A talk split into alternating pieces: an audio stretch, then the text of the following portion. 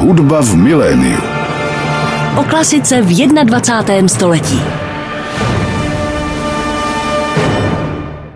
Posloucháte rádio Klasik Praha na frekvenci 98,7 FM a začíná další díl pořadu Hudba v miléniu.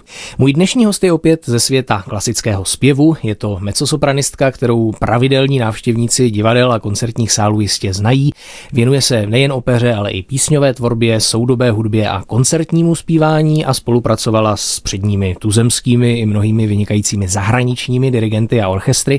Kromě zpěvu však taky vystudovala hudební výchovu a psychologii a aktuálně aktuálně dokončuje doktorské studium na Pedagogické fakultě Univerzity Karlovy. V loňském roce zpívala třeba v opeře Hanse Krásy Zásnuby ve snu nebo altové solo v Glagolském ši s Českou filharmonií. Koncem května bude letos premiérovat novou skladbu skladatelky Olgy Ješkové. Začátkem června ji také čeká vystoupení na závěrečném koncertě Pražského jara. No a nejen o tom si budeme v dnešním pořadu Hudba v miléniu povídat s mezosopranistkou Lucí Hilšerovou. Vítejte na Rádiu Klasik Praha. Dobrý den. Dobrý den. Neodpustím si na začátek trochu humoru, že jsme tady ve studiu sešli Fischer a Hilšerová, tak to vypadá jako eh, debata před eh, prezidentskou volbou. Konečně by mohli dostat prostor kandidáti, kteří měli nižší preference. Nejste nějak příbuzná s panem senátorem? Ne, příbuzní nejsme, navíc se píšu ze SH Aha. a on se píše se Š, takže. Hmm. Ale je to častá otázka, stává se mi to pravidelně, když jdu k lékaři, tak pokud přijde sestřička a zeptá se, že by mě mohla vzít rychleji, takže jestli jsem v nějakém přízněném vztahu s panem Hilšerem. Takže ne. Dodejme, že tady v kancelářích vedle ještě také sedí naše programová ředitelka Klausová a náš manažer Beneš, takže my bychom asi ten hrad možná dokázali obsadit. Ještě jedna věc, na to jsem se vždycky chtěl zeptat, vrtalo mi to hlavou od jak živa a možná i naše posluchače by to zajímalo jako majitelky hlubšího ženského hlasu. Existují nějaké solové altistky? Protože já všude vidím vždycky jenom mezosopranistky a sopranistky a myslel jsem si, že ten mezzosoprán je střední ženský hlas mm. a měl by být potom ještě nějaký alt, ale solové altistky nikde nevídám, tak čím to je? Ono je to tak, spíš je to jenom terminologická otázka. Ženské hlasy se dělí na soprán, mezzosoprán, alt, ale převážně se jedná o tvorbu operní, kde vlastně ty sopránové role jsou jasně dané, mezzosopránové, dramatický mezzosoprán, lirický mezzosoprán a altové, to jsou také ty charakterní, buď starší ženy, nebo opravdu jako charakterní typy hlasu. A v koncertní tvorbě spíš se dělí na soprán a alt, protože klasický kvartet soprán, alt, tenor, bas odpovídá tomuto rozložení hlasu. Mm. Ale většinou je to tak, že altistky i mezzosopranisky zpívají podobný repertoár a rozlišuje se to tím, jaké má dispozice barevné, jaký si ten hlas prostě má základ eh, spíš hlouběji nebo výš, jaká mm. je jeho tesitura. Tak děkuji za objasnění, to mě, to mě vždycky zajímalo. Pojďme teď se dostat k vám, protože jste u nás poprvé, tak na začátek taková obvyklá otázka, jak jste se dostala ke zpívání, co vás k té profesi přivedlo. Byla jste ten typ, který chtěl zpívat už od dětství, nebo tam byla ta cesta nějaká spletitější? No, tak já jsem od dětství milovala hudbu jako takovou. Ne výhradně klasickou hudbu. Eh, hrála jsem na klarinet, hrála jsem v dechovém orchestru a toužila jsem být profesionální klarinetistka. No, rodiče úplně nebyli s tím nápadem stotožnění, takže jsme se domluvili, že půjdu na gymnázium, na všeobecné gymnázium, studovala jsem jazyky a po gymnáziu jsem se rozhodla, že půjdu na pedagogickou fakultu, protože učení byl můj jako druhý sen. A stalo se to, že jsem si vybrala Plzeňskou západočeskou univerzitu, pedagogickou fakultu a katedru hudební výchovy. A nedostala jsem se tam úplně prvně na zpěv, nějak prostě to neklaplo úplně dobře, ale protože vlastně v té době jsem hodně mluvila německy a byla jsem na Němčinu dobrá, tak jsem si zvolila jako náhradní řešení Němčinu hudební výchovu. No a během jednoho roku jsem přesvědčila pedagogy, že ten zpěv asi bude mít co si jako... Do sebe. Bude to mít co si do sebe. A začala jsem vyhrávat nějaké soutěže a pochopili jsme, že je to asi ono. Že to už není takové to 75%, ale že to je ten směr, který mě vyhovuje, který mě láká, opravdu který jako zbožňuju. A začala jsem více zpívat, původně jako vlastně studentka hudební výchovy a potom jsem si jako druhý magisterský obor přibrala ještě učitelství solového zpěvu.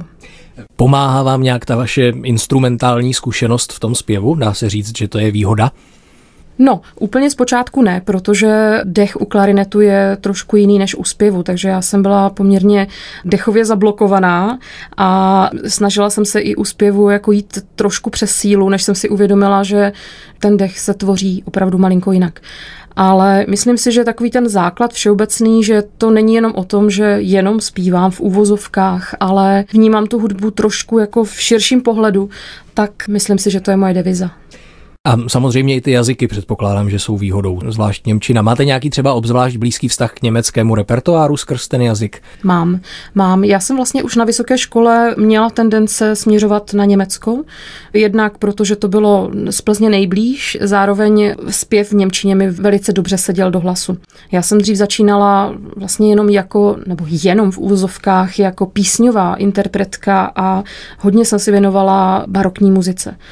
Takže pro mě zpívat Bacha to byl úplně vrchol umění. Já jsem si vůbec nedovedla představit ve svých 20 letech, že můžu někdy dělat Verdiho, že můžu dělat Málera, Dvořáka. To, to byli autoři, kteří tu hudbu jsem poslouchala, ale převážně jako instrumentální.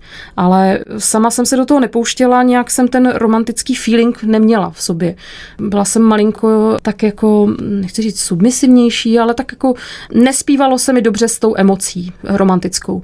No a rozhodla rozhodla jsem se, že pojedu do Německa, zkusila jsem první stáž Erasmus v Chemnitz.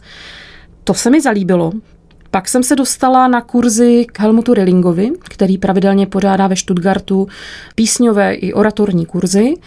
No a tam jsem byla několikrát, porozuměli jsme si a vlastně podařilo se mi i s ním potom dále spolupracovat na nějakých projektech. A zjistila jsem, že Německo je pro mě země, kde opravdu je mi dobře. Mm. Ten hlas, můj hlas se tam líbí, protože je zase trošku jiný. On je slovanský, takže pro ně ten tembr je něčím zajímavý, proto se mi tam jako dařilo. Mm-hmm. A ještě mě tam zaujala tedy z vašich studií ta psychologie. To mm-hmm. využijete taky někdy třeba, když eh, stvárňujete nějakou postavu v opeře, tak, že se do ní dovedete lépe vcítit nebo něco takového? No, nevím, jestli konkrétně psychologii využijí při přípravě role nebo u stvárnění. A ono se říká, že bohnice jsou plné operních zpěvaček, takže doufám, že sama sobě ta psychologie je mi takovou léčbou, ale ne. Samozřejmě je to o tom, že já jsem studovala psychologii jako na pedagogické fakultě. To znamená, to je trošku jiné studium než jednooborová psychologie na filozofické fakultě.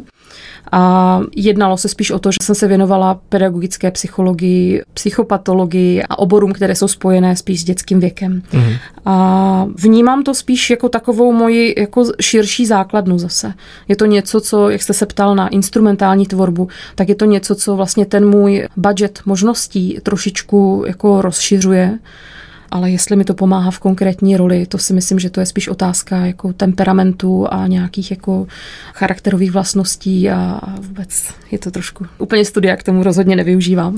Jasně. K hudební pedagogice samozřejmě se ještě dostaneme stejně jako k vašim rolím, třeba i v příští sezóně v Národním divadle. Teď si myslím, že by mohl být vhodný okamžik pustit si první hudební ukázku. Vybrala jste jako první ukázku hudbu Jana Nováka, je to ukázka z písňového cyklu Karmína Sulamitis. Mohla byste tuto skladbu trošku více představit posluchačům? Mm-hmm. Tak písňový cyklus Carmina Sulamitis pro mezzosoprán a komorní orchestr jsem natočila ve spolupráci s ansámblem Opera Diverza v roce 2016 a vlastně jedná se o cyklus, který patří mezi Novákovi juvenálie a vy si vyslechnete číslo čtyři nebo část čtyři Ego Dormio. Posloucháte Radio Klasik Praha, pořad hudba v miléniu. Mým dnešním hostem je mecosopranistka Lucie Hilšerová a v jejím podání jsme teď slyšeli čtvrtou část Ego Dormio z písňového cyklu Karmína Sulamitis skladatele Jana Nováka. Lucii Hilšerovou doprovázel ansámbl Opera Diverza, který, jestli se nemýlím, vlastně je spojen s vašimi začátky jakožto interpretky soudobé tvorby, je to tak? Ano, je to tak. Nejsou to teda úplně začátky, já jsem k soudobé tvorbě inklinovala už během studia na vysoké škole, protože asi jsem byla specifická tím, že jsem nešla úplně tou vyšlapanou cestou jako ostatní kolegové. Snažila jsem se hledat skladby z archívů, zabývat se tím, to, co jako není úplně moc slyšet a fascinovalo mě hledání vlastně té nějaké interpretační představy a toho náhledu bez toho, aniž bych poslouchala referenční nahrávky. A tím, že jsem se věnovala barokní hudbě, tak protiklad k tomu stylově vlastně ta soudobá hudba velice jako odpovídá. A bylo to takový ten druhý pól mě v té době. Takže já jsem opravdu velice s oblibou od začátku milovala jsem skladby Zdeňka Lukáše, opravdu velice často jsem interpretovala soudobou hudbu. No a když jsem dostala nabídku od Ensemble Opera Diverza, vlastně bylo to, teď úplně přesně nevím, rok 2012 a nabídka zněla písně soudobého skladatele, lotyšského soudobého skladatele Peterise Plakidise. A já jsem říkala, ano, tak eh, to nebude problém. Samozřejmě nač mi přišly noty a zjistila jsem, že jsou lotyšsky, samozřejmě. Takže naše spolupráce začala tím, že jsem se vydala na lotyšskou ambasádu s prosíkem, jestli by mě naučili aspoň trošku vyslovovat lotyštinu, abych nespívala úplné nesmysly. No a úplně nejkrásnější vlastně zážitek, který s tím mám spojený, tak mi řekli, ano, tady je paní, je to manželka tehdejšího rady lotyšského a ona studovala u Peterise Plakidise v Rize na muzikologii na fakultě. Takže to setkání bylo nádherné, ona mi povídala o něm jako o skladateli, a pomohla mi teda samozřejmě s výslovností lotyštiny a byla to první spolupráce s ansámblem Opera Diverza, která odstartovala dlouhé roky naší společné cesty. Hmm. Samozřejmě výhodou žijících skladatelů je to, že s nimi lze tu skladbu konzultovat a určitě je to takové zajímavé dobrodružství, bych řekl, interpretovat něco, co ještě hmm. nikdo před vámi neinterpretoval. Ono samozřejmě výhoda a nevýhoda, protože ten skladatel má svoji představu a ta představa nemusí úplně odpovídat tomu, jak, nebo možnostem toho interpreta, ale ano, je to převážně je to výhoda. Hmm. A je zajímavé, že jste říkala, že ta soudobá hudba, to baroko je protiklad. Mně přijde, že spousta interpretů se právě věnuje buď tomu klasicko-romantickému mainstreamu takovému, anebo té spojnici té soudové hudby a toho baroka. Ale nevím. Je tam něco, co to má společného podle vás, ta soudová hudba s tím barokem třeba? Ono spíš bych řekla, co má jiného proti té romantické hudbě. Jedná se o menší plochy, mm-hmm. nejsou tak exponované, vibráto není tak, řekla, důrazné. A nevím, stylově to sedí k sobě. Sedí mm-hmm. to k mhm. sobě i dramaturgicky na koncertech. Mm-hmm. Což mě tehdy velice bavilo zpívat společně baroko se soudobou tvorbou. Takže mm-hmm. ano, ta spojnice tam je a ten romantismus je trošičku někde jinde. Když už mluvíme o té soudobé hudbě, vy jste taky jako jednu z hudebních ukázek vybrala skladbu soudobého katalánského skladatele, tak mohla byste říct, o koho se jedná? Mm-hmm. Jedná se o Javiera Monsalvátě a je to píseň Canto Negro, je to číslo pět z cyklu Cinco Canciones Negras a interpretovala jsem ji společně s výborným klavíristou Miroslavem Sekerou v divadle Reduta v Brně a nahrávka z tohoto koncertu, živá nahrávka. Tak si ji pojďme poslechnout, zpívá Lucie Hilšerová. Posloucháte pořad Hudba v miléniu, na rádiu Klasik Praha je dnes mým hostem mecosopranistka Lucie Hilšerová, vášnivá interpretka soudové hudby, která takto naspívala v Brně v divadle Reduta za klavírního doprovodu Miroslava Sekery, část z cyklu Cinco Canciones Negras soudobého katalánského skladatele jménem Javier Monsalvátě. Vy jste samozřejmě vyhlášenou interpretkou písňové tvorby, jestli to tak mohu říct. Co vás zrovna na tomto oboru láká, co vás na tom baví? Písně jsou všeobecně mému srdci blízké. Já jsem z Moravy, z hranic na Moravě, ale vlastně dětství jsem prožila v Černotíně v malé vesničce mezi hranicem a Valašským mezříčím. A vlastně od malička jsem spíš jako byla na menší plochy a hodně jsem vnímavá na text. A u písní vlastně je priorita zpívat ten text. Samozřejmě melodie je nádherná všude, ale obzvlášť více u písní než u opery eh, je důležitý text. Takže tyto menší formy mi vyhovovaly. Eh, v roce 2009 jsem vyhrála na soutěži Antonína Dvořáko v Karlových Varech písňovou cenu, nebo první cenu v písňovém oboru. A od té doby tak nějak se to se mnou pojí, že Hilšerová a písně, že to jde dohromady, takže tak já se tomu nebráním a velice ráda přijímám nabídky z tohoto oboru. Je to takový pro mě relax vedle opery. Mm-hmm. Vy budete v květnu, jak už jsme zmínili začátkem tohoto pořadu, na koncertě spolku Leader Company premiérovat dvě soudobé skladby pro hlas a varhany. Tak mohla byste posluchačům přiblížit, co na tom koncertě vlastně zazní a samozřejmě taky kdy a kde to bude? Jedná se o koncert, který jsme připravili společně s Leader Company a pojmenovali jsme ho Písně k paně Marii. A dramaturgie toho koncertu je zaměřena na duchovní písňovou tvorbu českých autorů 20. 21. století. A koncert se bude konat v neděli 28. května v 19.30 v kostele Pany Marie pod Řetězem. Písně o paně Marii, koncert bude v mariánském měsíci květnu a v kostele Pany Marie pod Řetězem, takže není možné to splést.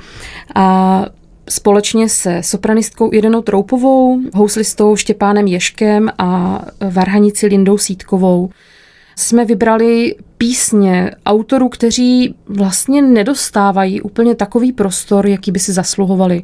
Souvisí to s postavením duchovní tvorby v době postkomunistické, protože opravdu těch několik desítek let, kdy duchovní tvorba nedostávala příležitosti, které mohla dostávat a byla takovou popelkou vůbec v muzikologickém výzkumu a v dramaturgích koncertů, tak není úplně jednoduché navázat na jednu velkou dlouhou černou díru. A už dlouhá léta si uvědomuji, že, že je to velká škoda, že je opravdu velká spousta autorů, kteří komponovali nádherné duchovní skladby a my o nich nevíme. Naše představa skončila biblickýma písněma Antonína Dvořáka. Nic proti nim jsou nádherné, jsou nejlepší, ale přesto je řada autorů, kterým se ta pozornost nedostává. A já se této tematice věnuju ve své dizertaci na Pedagogické fakultě Univerzity Karlovy a píšu na téma mariánských písní soudobých autorů českých a využití ve výuce zpěvu. Protože myslím si, že pokud ten student od začátku nedostane plnou škálu možností a nedostane ten repertoár, nedostane skladby, které zůstávají v archívech, v rukopisech, v pozůstalostech, tak je o něco ochuzen dostává jenom opravdu omezené možnosti repertoáru. Takže já jsem se rozhodla, že ty skladby najdu, rozstřídím a vyberu ty, které mi přijdou v kontextu s výukou zpěvu zajímavé a budu je takto prezentovat. Dramaturgie tohoto koncertu je postavená na dvou světových premiérách. Úplně na úvod zazní čtyři písně k paní Marii pro střední hlas a varhany na básně Zuzany Novákové, které skomponoval český soudobý autor Jan Bernátek. Tento cyklus mi napsal v tomto roce v lednu. Já jsem mu texty poslala někdy kolem 10. ledna a zhruba za 6 dní mi přišel e-mail Lucie, mám pro vás skomponovaný cyklus. A jsem ohromně ráda, protože Jana Bernátka jako člověka, jako autora, jako skladatele mám pravdu, máme hodně společného.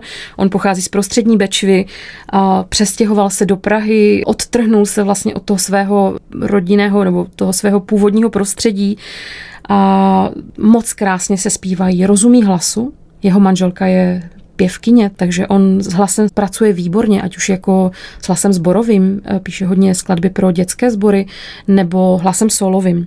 Takže já jeho skladby interpretuju velice ráda. Napsal mi v roce 2019 čtyři písně na texty žalmu a teď pro tento koncert speciálně čtyři písně k paně Marii. Takže ty budou mít premiéru a koncert uzavře diptych k paně Marii pro soprán, alt, housle a varhany od české autorky, také soudobé české autorky Olgy Ješkové a jmenuje se Vzývání Pany Marie. Ten byl skomponovaný v roce 2022. Dále zazní skladby Leoše Janáčka, Norberta Kubáta, Vojtěcha Adalberta Říhovského. Zajímavostí je skladba Zdráva z královno pro sopran a varhany od Jaromíra Herleho. O tom jménu člověk jen tak se nedoslechne, ale jeho strýcem byl hudební nakladatel František Augustín Urbánek a On ho seznámil s tehdejšími skladateli. On se velice dobře znal s Antonínem Dvořákem, s Josefem Bohuslavem Ferstrem a píše velice zajímavé skladby. A také zajímavostí je, že jeho vnukem je varhaník a pedagog Jan Hora, takže Jaromír Herle, Bedřich Antonín Víderman, Luboš Sluka, Jan Hanuš, Václav Hájek, a výše zmíněná Olga Ješková a Jan Bernátek. To budou autoři skladeb, které budeme prezentovat na koncertě 28. května 2023 v kostele Pany Marie pod Řetězem. A když už jsme tedy zmínili, že tam budou znít varhany, vy jste taky vybrala jednu hudební ukázku Varhaní, kterou hraje Linda Sítková, tak co to je za nahrávku? Je to nahrávka Bedřicha Antonína Wiedermana, tokáta a fuga F-moll a my si vyslechneme první část tokátu. A jedná se o živý záznam z koncertu v domě svatého Salvátora ve Fuldě, v německé Fuldě. Na Varhany hraje Linda Sítková. Posloucháte rádio Klasik Praha, pořád hudba v miléniu. Mým dnešním hostem je mezzosopranistka Lucie Hilšerová a toto byla jedna z hudebních ukázek, které vybrala. Slyšeli jsme tokátu a fugu F-moll, konkrétně tedy její první část tokátu od Bedřicha Antonína Wiedermana, jak ji nahrála varhanice Linda Sítková. Možná bychom mohli ještě na chvíli se vrátit k té pedagogice, protože já jsem se někde dočetl, že vy také vyučujete hlasovou výchovu a učíte hlasovou výchovu studenty pedagogických fakult, jestli to říkám správně. Tak jak jsou na tom učitelé hudební výchovy po hlasové stránce? Umí zpívat? Tak to je otázka. no, je to tak, že samozřejmě bylo by ideální, kdyby učitel hudební výchovy uměl výborně zpívat, výborně hrát na klavír nebo na nějaký jiný nástroj a tím by ty hodiny hudební výchovy dělal zajímavé a aktuální. Bohužel je tomu tak, že ten prostor není úplně ideální na pedagogických fakultách, směřuje se všeobecně, není to otázka jenom jednotlivých fakult, ale směřuje se všeobecně spíš k takové teoretizaci studia. A toho prostoru pro výuku zpěvu úplně moc není. Z druhé strany to, co máme, využíváme naprosto plnohodnotně a věřím tomu, že ten trend toho udržení vlastně aktivního muzicírování ve výuce zpěvu nebo výuce hudební výchovy, takže se nám podaří nějakým způsobem jako nepřerušit. Takže ano, myslím si, že mám velice velké množství šikovných studentů, a uvidíme, jaký budou pedagogové z nich. Takže vidíte to spíše optimisticky. Když už jsme zmiňovali tu hlasovou výchovu a hlasovou hygienu, vy se sice v posledních letech věnujete spíše dramatičtějším partům, jak jsem zaznamenal, nicméně pro hlasovou hygienu se tedy občas vracíte i k starší hudbě, je to tak? Uh-huh, velice ráda a velice často. Souhlasíte s takovým tím často uváděným tvrzením, že na ty dramatické role je nutné si jako zpěvák počkat, že je člověk nemůže zpívat hned, nebo je to možná zbytečná opatrnost? Záleží. Záleží hmm. na tom konkrétním hlasu, záleží na dispozicích toho hlasu, možnostech fyzických, ale všeobecně není potřeba čekat dlouho, mm-hmm. protože ono se říká, když to dlouho obcházíte, tak vám to potom uteče, ale určitě počkat si není tak zlé. Kteří skladatelé tedy jsou pro ten hlas, řekněme, nejzdravější, kteří se používají jako ideální cvičení, jaksi pro udržení hlasu v kondici? Ono se říká, že skladby Wolfganga Amáda Mozarta jsou takovou jako očistou pro hlas, ale ono záleží taky pro jaký hlas. Třeba pro mě úplně ne, protože pozičně mi to malinko vysoko, nesedí mi to úplně tak, jak bych si představovala, ale samozřejmě můžete zpívat barokní árie, ať už oratorní nebo operní, můžete zpívat klasicistní autory, raný romantismus, mm-hmm. Schumann, Schubert, Brahms, to jsou všechno skladby, které krásně sedí do hlasu. A nebo Jakub Jan Ryba. Mm-hmm. Vy jste od tohoto skladatele vybrala arii Jezu Decus Angelicum z cyklu Octo Arie et Dueto, tak si ji teď pojďme poslechnout. Je to ukázka z Rybovského CD, které vydal soubor Larmonia Terena a diriguje Zdeněk Klauda.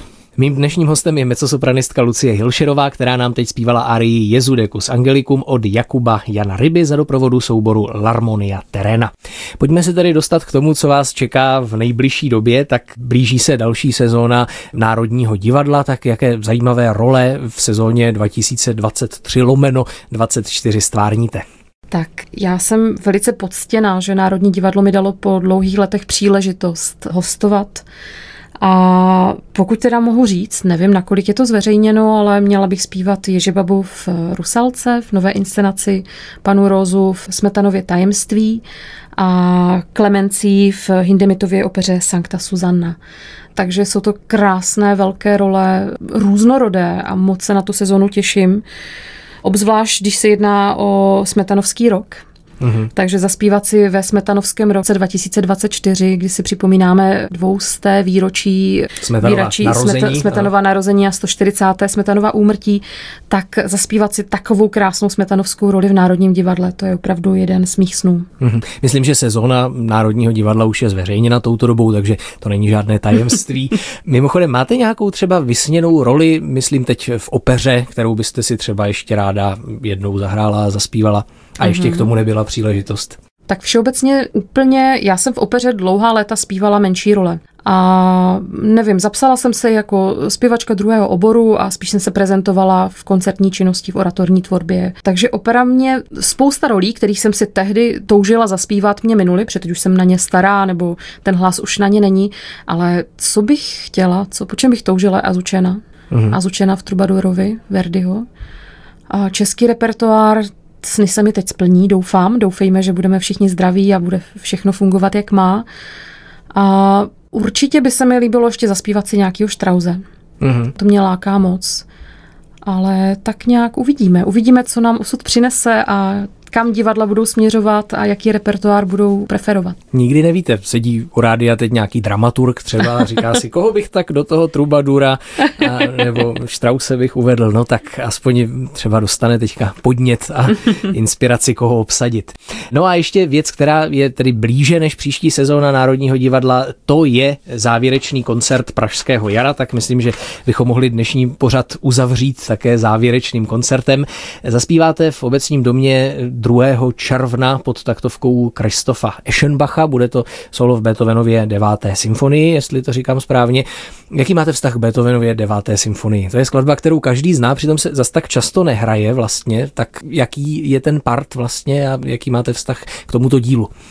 tak ten altový part není nějak výrazný, jedná se o ansámblové zpívání, ale celková atmosféra té skladby je výjimečná sedět, opravdu sedět před velkým symfonickým orchestrem, v tomto případě Českou filharmonií, ve spolupráci se skvělými solisty na Pražském jaru a podřízením Christofa Šembacha, to je opravdu výjimečný zážitek a věřím, že to tak bude. Vy jste říkal, že se jedná o koncert 2. června, to je závěrečný koncert Pražského jara, ale tento koncert bude dvakrát mm-hmm. v obecním domě zazní, takže 1. a 2. června. Mm-hmm. Když už mluvíte o těch výjimečných zážitcích, tak vy jste tady na závěr vybrala jednu nahrávku, kde jste zpívala v Barbican Hall spolu s BBC Symphony Orchestra pod taktovkou Jiřího Bělohlávka. To je tedy ukázka z provedení Smetanovy prodané nevěsty koncertního, předpokládám. Přesně tak. Tak jak vzpomínáte tady na tuto událost, která se odehrála v květnu 2011? Tak to je jeden z mých nejsilnějších a nejkrásnějších zážitků hudebních, protože spolupracovat s Jiřím Bělohlávkem to, bylo, to byla opravdu nádhera. Sledovat jeho práci, sledovat, jak ho vnímá orchestr, jak krásně dokáže spolupracovat se zpěváky, jaký má respekt, ale zároveň dokáže být vlídný. Na to vzpomínám opravdu moc ráda. Zároveň to bylo moje první vystoupení v londýnské Barbican Hall, dnes už jsem tam zpívala několikrát, ale tehdy to bylo poprvé.